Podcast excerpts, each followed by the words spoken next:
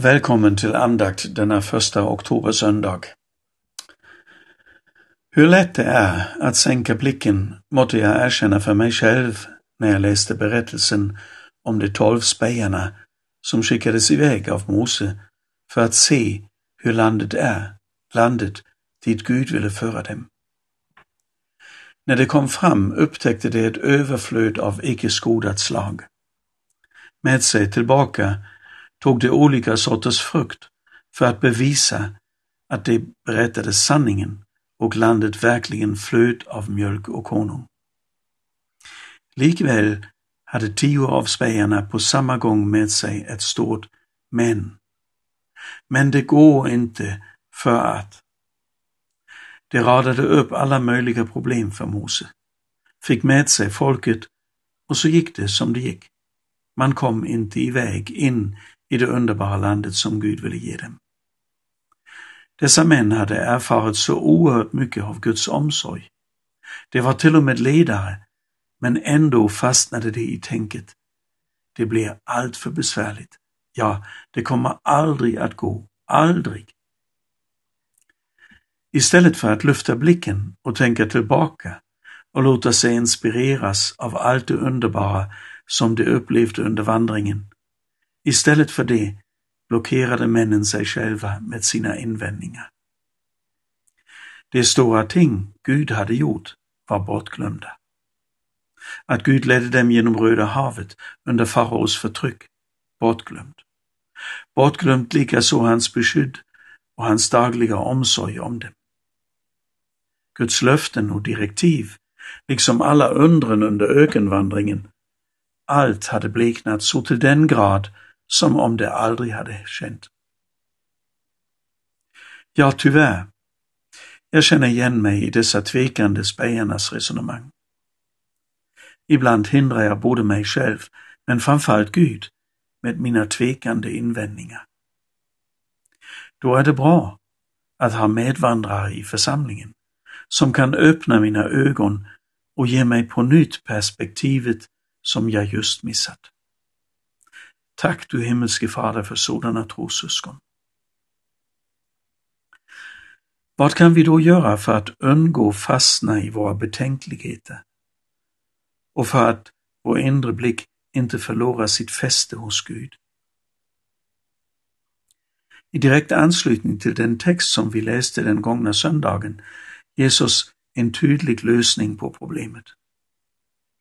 Paulus skriver i Kolosser 3.16 och det är folkbibelns översättning. Låt Kristi ord rikligt bo hos er med all sin vishet. Undervisa och förmana varandra med psalmer, hymner och andliga sånger och sjung till Gud med tacksamhet i era hjärtan. I Bibel 2000 läser vi Låt Kristi ord bo hos er i all sin rikedom.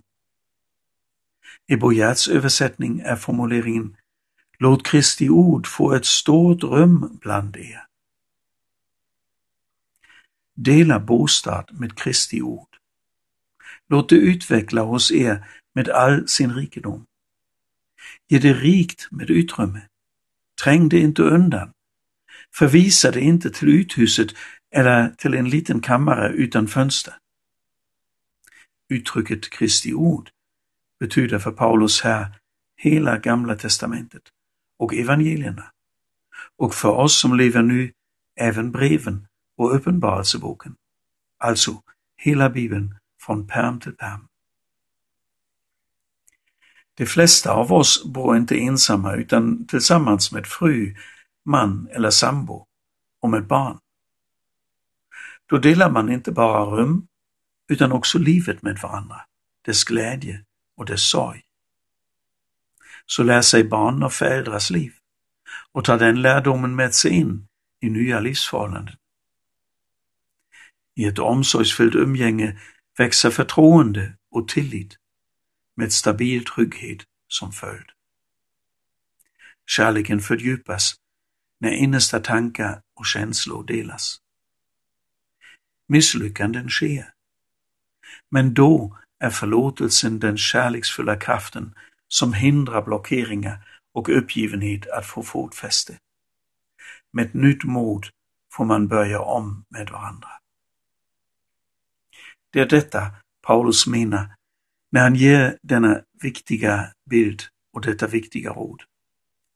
Ha Kristi ord som en god och uppskattad familjemedlem boende hos er. Ge det tillträde till era tankar och samtal. Ta det med in i ett umgänge med varandra. Inte som en uppskattad gäst bara, utan som en fullvärdig familjemedlem, öppet och hjärtligt och in i alla situationer.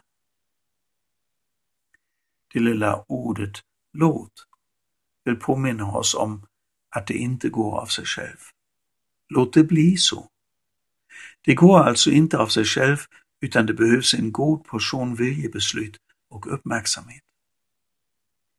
Hur lätt blir Guds ord trängd undan till förmån av allt möjligt annat. Alla har vi erfarenhet av det och är i behov av denna påminnelse. Ska Kristi ord få utvecklas i våra liv behöver det fritt spelrum. Och då har det med sig att det utvecklar också oss, mig och dig. Ge ordet rikligt med utrymme, rikligt. Rikligt, det är mera än lagom mycket. Lagom ska det vara, inte för mycket. Nej, naturligtvis inte för lite heller, men det får inte störa eller väcka uppmärksamhet. Lagom, det ordet skulle passat på församlingen i Laodicea, om vilken vår Herre sorgset säger att den är varken kall eller varm. Den var lagom och det hade tragiska följder. Du kan läsa om den i Uppenbarelsebokens tredje kapitel. Låt Guds ord lagom bo hos er, eller låt det bo hos er i all sin lagomhet. Hur tråkig och tandlös skulle det inte bara låta, utan också vara. Den 20-årige Christian växte upp i storstan under helt sekulära förhållanden. När han hörde om Jesus öppnade han sitt hjärta och bjöd in honom att ta över hela hans livsföring. Efter en tid med mycket bibelläsning formulerade han kärnfullt så här.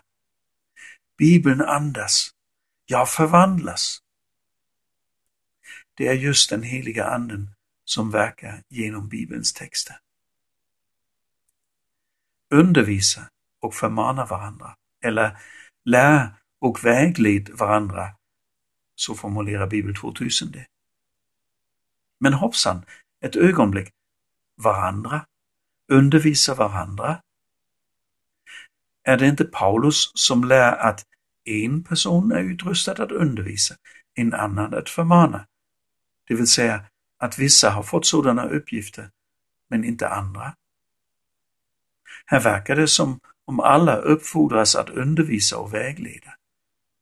Den speciella utrustningen som var och en får upphäver inte att alla tjänar varandra på detta sätt.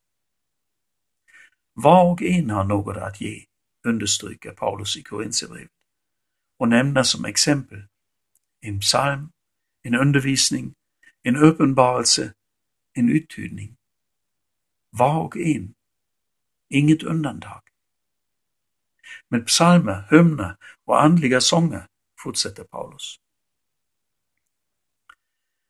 så är denna maning egentligen en uppmuntran till frimodighet. För där Guds ord bor och får rikligt med utrymme, där verkar Guds egen ande förvandling och inspiration, ljus och vägledning, rakt in i vår gemenskap. Till varandras uppbyggelse och i tjänst för världen omkring oss. På onsdag träffas vi i hemgrupperna så gjorde de första kristna. De praktiserade vad Paulus skrev. Vi får göra detsamma. Delge och berika varandra för Guds rikes skull. Var välkommen att be med mig. Herre Jesus Kristus. Tack för ditt mäktiga ord som beskrivs på så många vis av dina tjänare. Ditt ord, en lykta för vår fot och ett ljus på vår stig. Ditt ord som gör oss kloka och visa. Ditt ord som ett mäktigt vapen i striden mot mörkrets makter. En tröst och ett läkemedel för vår själ, fylld med liv. Ditt ord också fyllt med den underbara beskrivningen av dig och dina tankar och din väg med oss människor. En fantastisk vägledare och inspiration för ditt rike. Så är det ett bröd för själen som ger oss kraft och mod att följa i dina spår. Herre, du känner våra hjärtan som ibland fastnar i våra invändningar istället för att låta sig luftas in i dina perspektiv. Hjälp speciellt med att tankar och ord som vi tror att du lägger in i våra hjärtan kommer iväg till de personer eller sammanhang som de är bestämda för. Och naturligtvis gör sitt verk i oss själva också.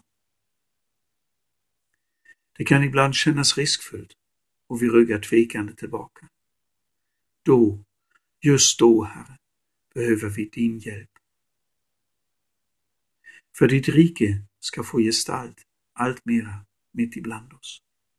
För att din vilja ska kunna ske i våra liv och i och genom din församling, så att du äras och till räddning för många.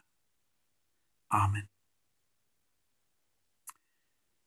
En välsignad vecka fylld med frimodighet och förtröstan på Herren Jesus önskar jag för er alla.